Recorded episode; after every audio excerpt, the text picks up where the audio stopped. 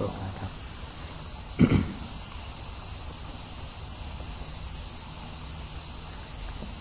so today I have the I'm taking a good opportunity this is a good opportunity to visit you my fellow Dhamma practitioners and particularly uh, that means Venerable Ajahn Dhamma who uh, who practiced together with me in the old days in Wat Nong Papong.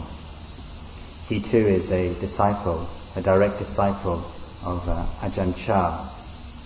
And uh, I also share Ajahn Chah. Ajahn Chah is also my Upajjhaya.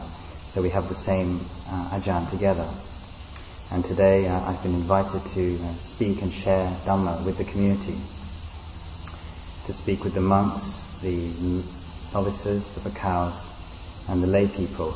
All of you have made a firm determination to practice, and you've had, you have enough faith to go forth in this Buddha's dispensation.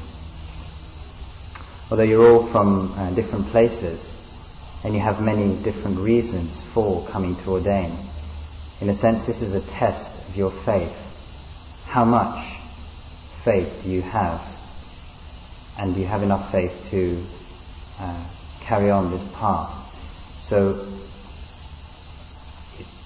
we've had enough now to to go forth, to leave the home life. But now we're seeking that true peace of mind. In the past, when we were living in the world, there were many things, uh, objects, material objects, which we used to, to find our happiness. But the mind was never really very peaceful. The Dhamma Vinaya, this Buddhist teaching, this is a way to, tr- to, to find true peace. And that true peace is the ultimate happiness of mind. Luang Por Chah sought this. He made a determination to realize Magapala, Nibbana, and he studied with teachers like Luang Man in the Isan, the northeast of Thailand. He struggled and persevered with all obstacles. Ajahn Chah taught us, and he explained very clearly that for him to realize the Dhamma was no easy thing. There were many obstacles in his practice, particularly things like fear, when, which came up when living in charnel grounds and cemeteries and fearful places. and so he taught us this. And different people, when they heard this, could uh, see the value then of his teachings in different ways. I myself was moved to tears when I heard about his struggle and learnt about what he went through, and I would experience great joy thinking about it. This is the real peace, the real happiness that he was teaching. He laid out very clearly the path of practice that the Kruba Ajahns had all taught before him. We have what's called the Korwat, the ways of practicing, the, the routine, the discipline. This includes things like morning and evening chanting, emphasizing harmony of the Sangha. What this means is that we have to give up our own desires and put them aside in order to carry out and emphasize the communal activities. We put aside our own personal activities and develop respect for one another. Particularly here, Tanajan Dhammo is the senior monk. He's the leader of the Sangha. So we have to respect him. And he has many other monks who are his helpers, who are assisting him. When we first come, there are some things which we like and some things which we don't like. But we have to bear in mind that we all play a role in this community. If we all develop respect for the Sangha, this is what leads to growth. See, we all have different views and opinions. All the monks, the novices, the bhikkhus, and the lay people, we all come into this with opinions. But are they true? Are they accurate?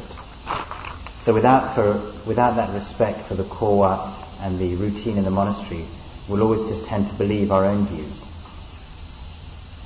The Kruba Ajahns have experienced this, and they learned how to go against their own defilements by developing sila, samadhi, and panya. What this does is abandon selfishness, develops humility, develops respect. So we put down our own views and we listen to the Kruba Ajahns. Sometimes there are things which we perhaps don't understand or don't agree with right now, but in time we often learn to realize that they're true.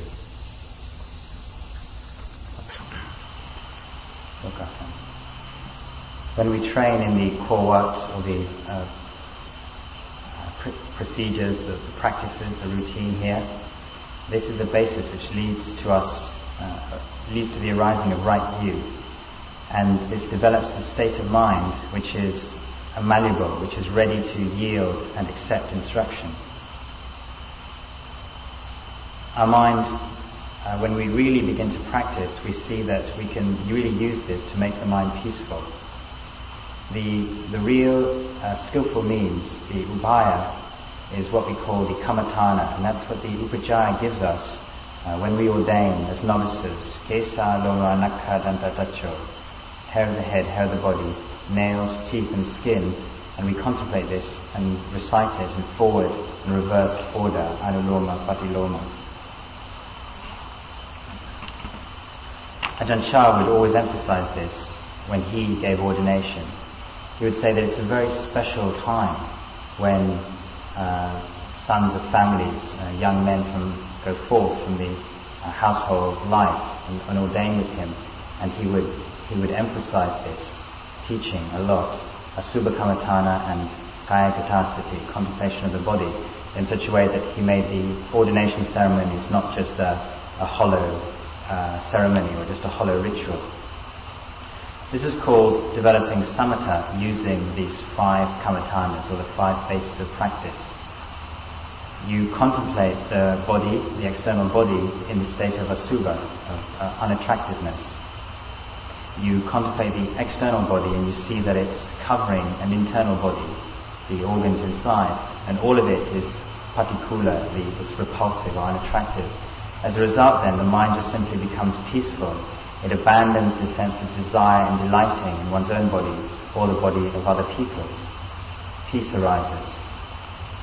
Another good contemplation is maranasati, death contemplation. Again, this is samatha. This is calming the mind in a way where the mind no longer, uh, when the mind is no longer busy or stressed out or, or confused.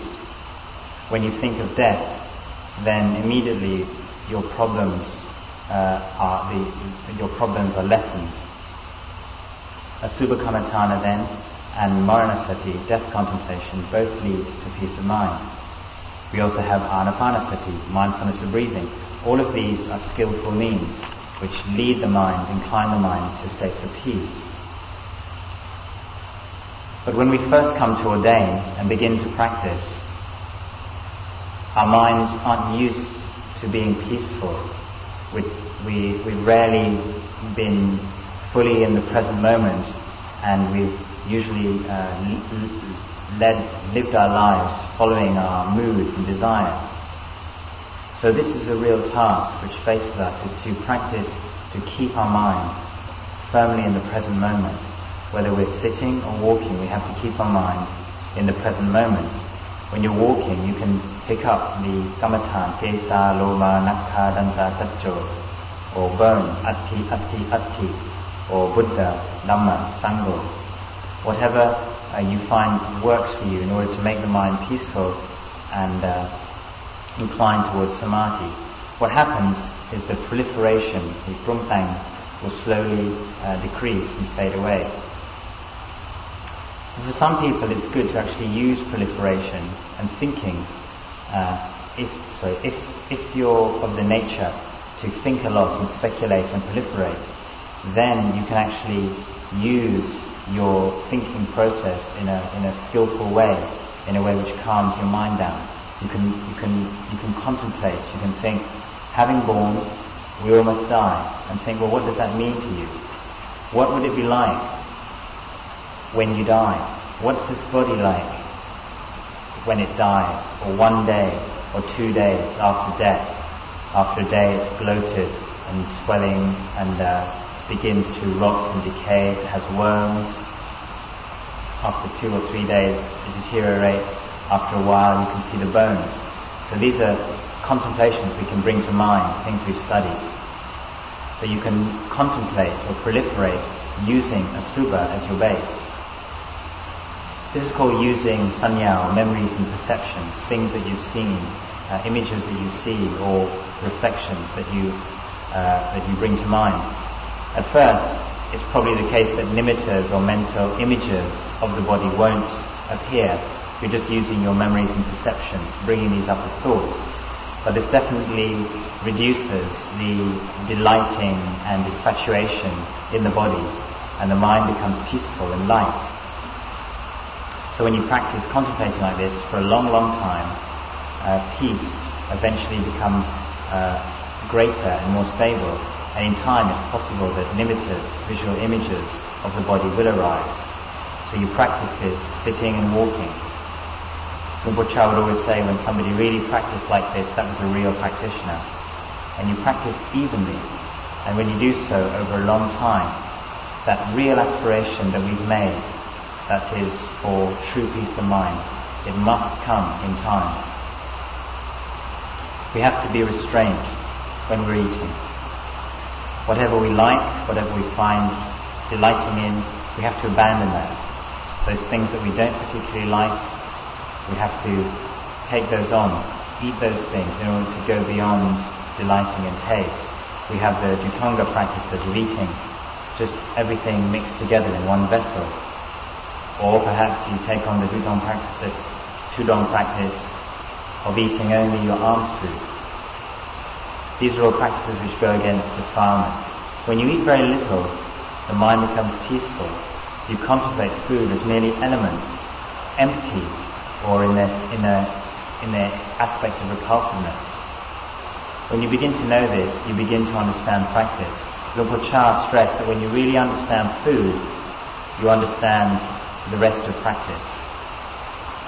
This is because this body and mind comes together, arises, uh, supported by material food. There's a teaching called the Apannaka Patipada, the uh, incontrovertible teaching, or the, the, the, practice which is always correct. And these are moderation in eating, uh, moderation in resting and sleep, and the sense restraint. Sense restraint means understanding the six sense bases. We have eye, ear, nose, tongue, body and mind. And externally there are sight, sound, smells, taste, touches. What does it feel like when these two come into contact with, with one another? Is there delighting and pleasure or is there aversion? What exactly happens? So we learn to understand this and we always come back to Asubha Kammatthana, seeing the body as unattractive, the ten states of corpse decomposition or the 32 parts of the body. We have to contemplate it all. We have to try and keep this going throughout the day, during all activities, when we're on alms round, when we're doing our chores, when we're washing our robes. This is what we have to do and slowly we'll develop and get more proficient in this. Everyone has doubts about practice when we first begin. We all want our practice to be quick easy, and we speculate about the Dhamma. Luang Por Chah taught us to be in the present moment all the time. See the present moment as arising and passing away.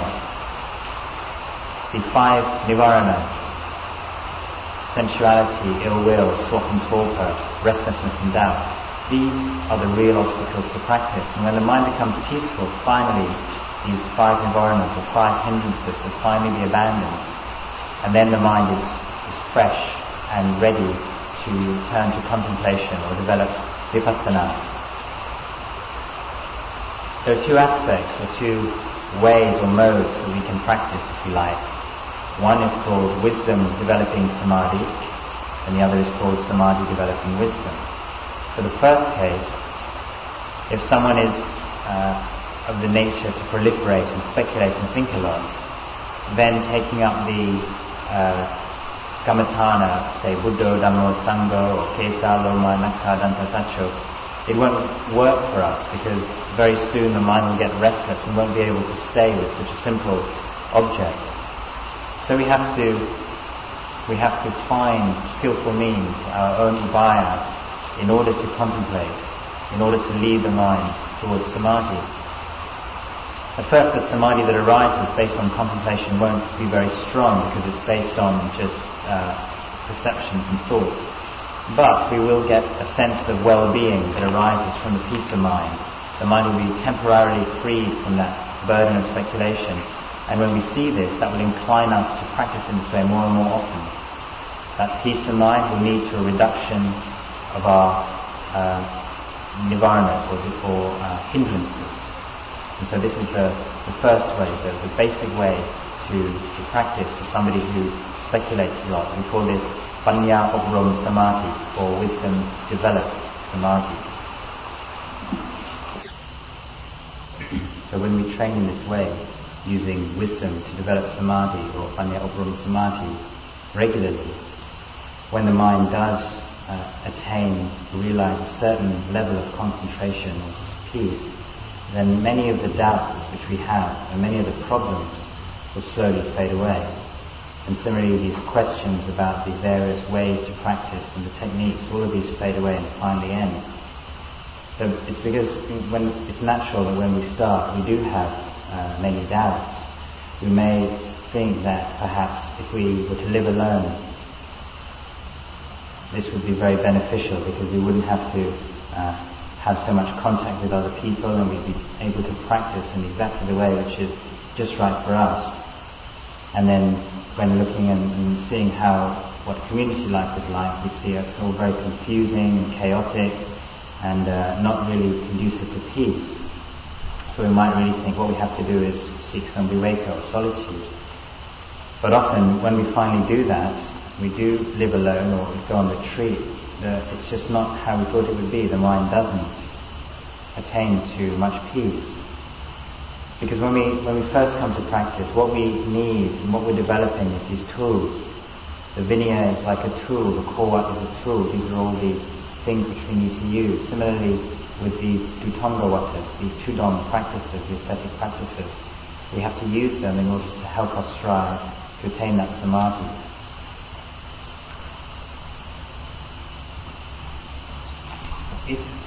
If, the mind is not peaceful, then the mind will always be uh, going uh, and moving and climbing towards the outside world.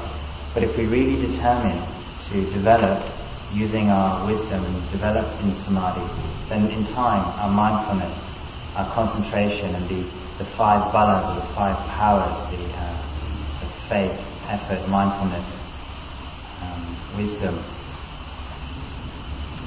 um, will, will, will arise.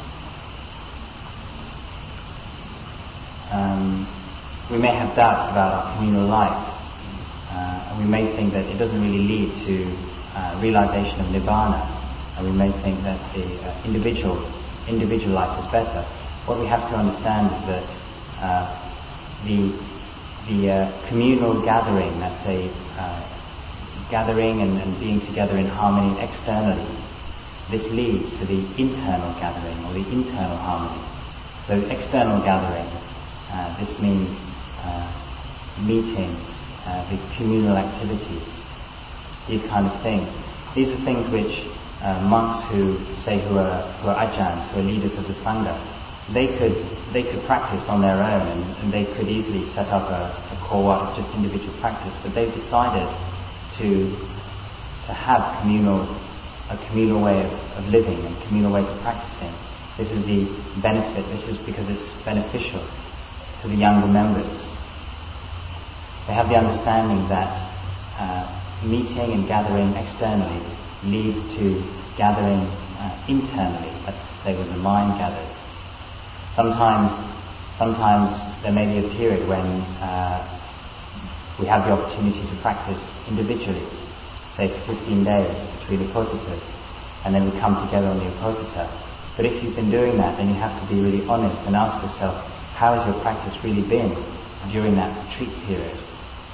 How, how much have you, have you been really on retreat or have you been finding people to chat to? Have you been sleeping a lot? Have you been eating a lot? So for some people, private practice can be beneficial, but for others, their indriyas or their spiritual faculties can weaken or go into decline. So we always have to come back to the community and use the community as a point of reference. There are some monks who are very developed and it's alright for them. Using this method of uh, wisdom to uh, develop samadhi, the nivaranas or the uh, hindrances are slowly abandoned and you can compare this to, say, water in a well which at first is stirred up, but then in time, when the impurities settle, becomes clear. You can see the mind behaving in this way, growing gradually clearer, and you begin to understand how it works. At first there's always a lot of brumtang, that means uh, proliferation and speculation, and then there's lots of uh, problems arise and questions and doubts. But if you really put forth effort in the core work and practicing in line with the general uh, standards, in time it gets better. We walk, we sit, and we do these communal activities right the way uh, through the afternoon. Uh, if chores are in the afternoon, we do that then, and then uh, have a drink and, and have our bathe, and then do evening chanting.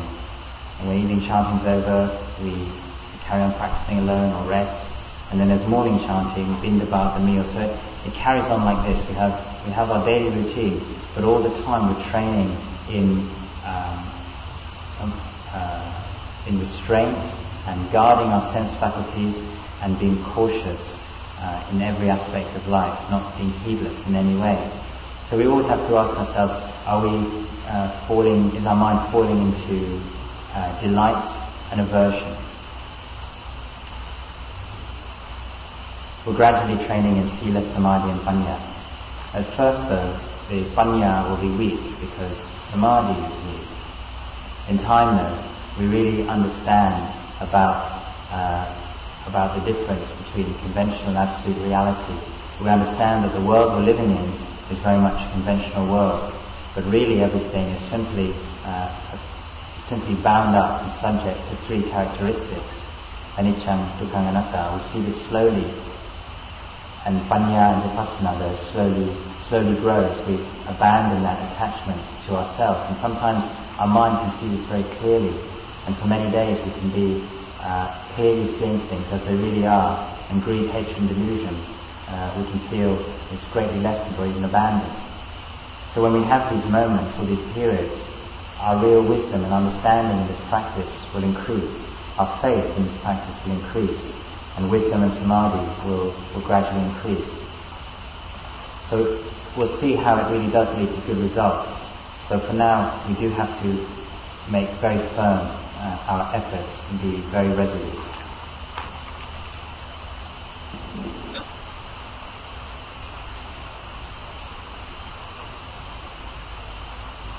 So the, the last thing Tanajan was saying was that this uh, understanding how the external uh, gathering of harmony externally leads to internal harmony. This is the way to realize and attain peace of mind.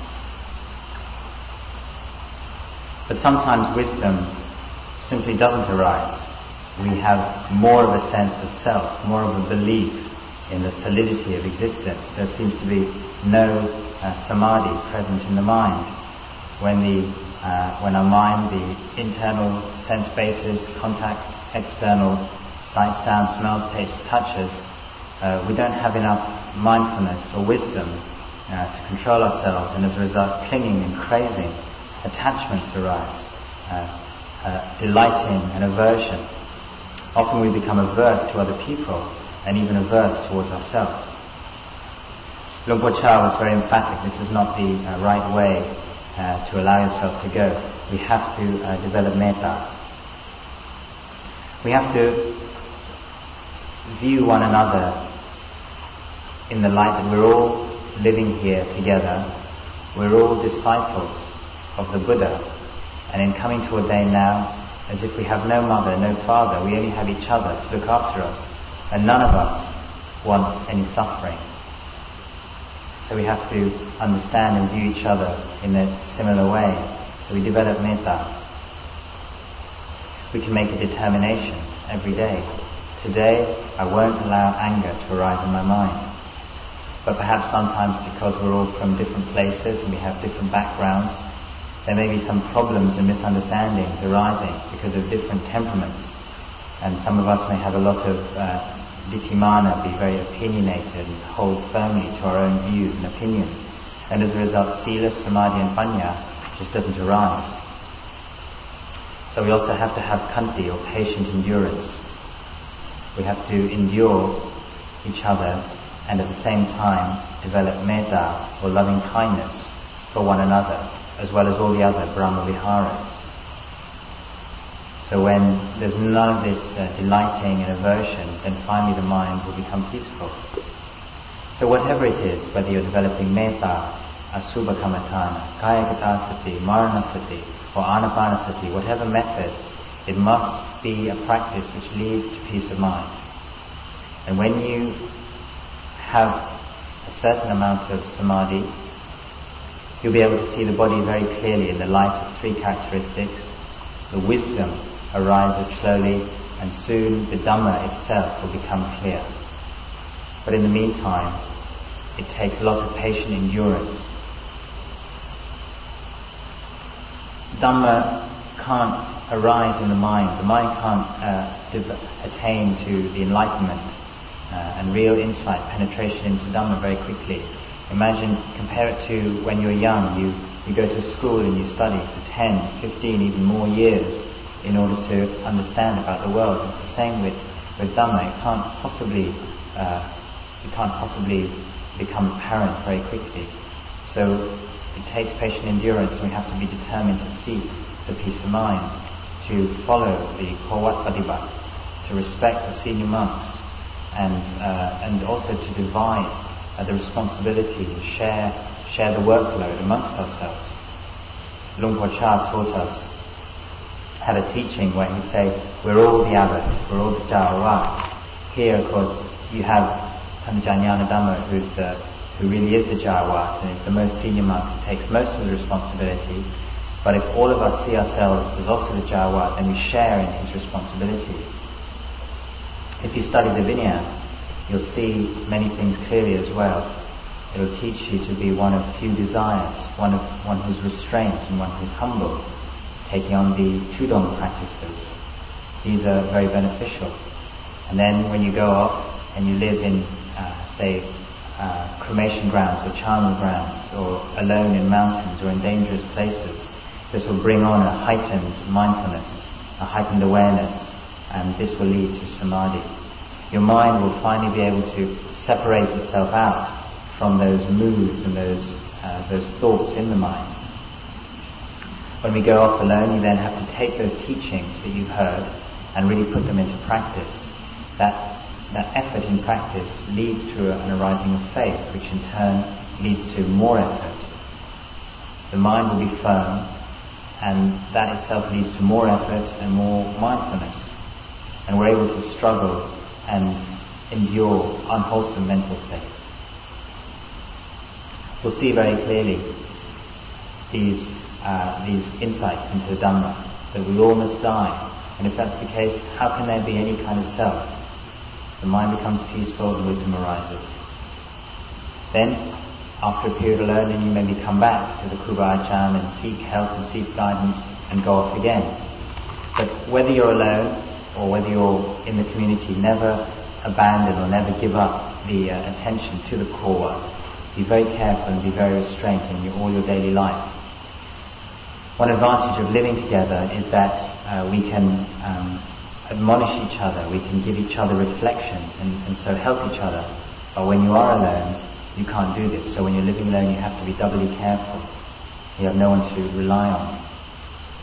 What do you have to do is keep making the mind more and more peaceful and see that the body is simply the body, that these elements are simply elements, that it's all impermanent suffering and no self. Keep penetrating this. You can separate the mind out from its attachment to this body. You see very clearly, there really is no self. How could there be one? And the mind slowly gathers internally. Problems and doubts will fade away. The Buddha, Dhamma, Sangha, it's actually right here in our hearts, right up close. We have, we have enough faith to ordain. We've seen the danger already in samsara. And what we have to understand is we're walking the path of Buddha, the path of enlightenment, the path of awakening. All the time when we're doing morning chanting, bindabat, eating, going about our, our daily life, we have Putta, awakening, right up here, close to our heart. So this has been a nice opportunity. Talajanyana Dhamma has invited me to visit all of you and spend some time uh, here having a Dhamma sharing. These days we have lots of uh, the teachings of Luang Por Chah. We've got all kinds of tapes and books. But don't think that the, uh, the wisdom that's contained in those things, in those books or in, in those tapes, will, will arise very easily in, your own minds. Not by reading them or listening to them. It's only through real practice.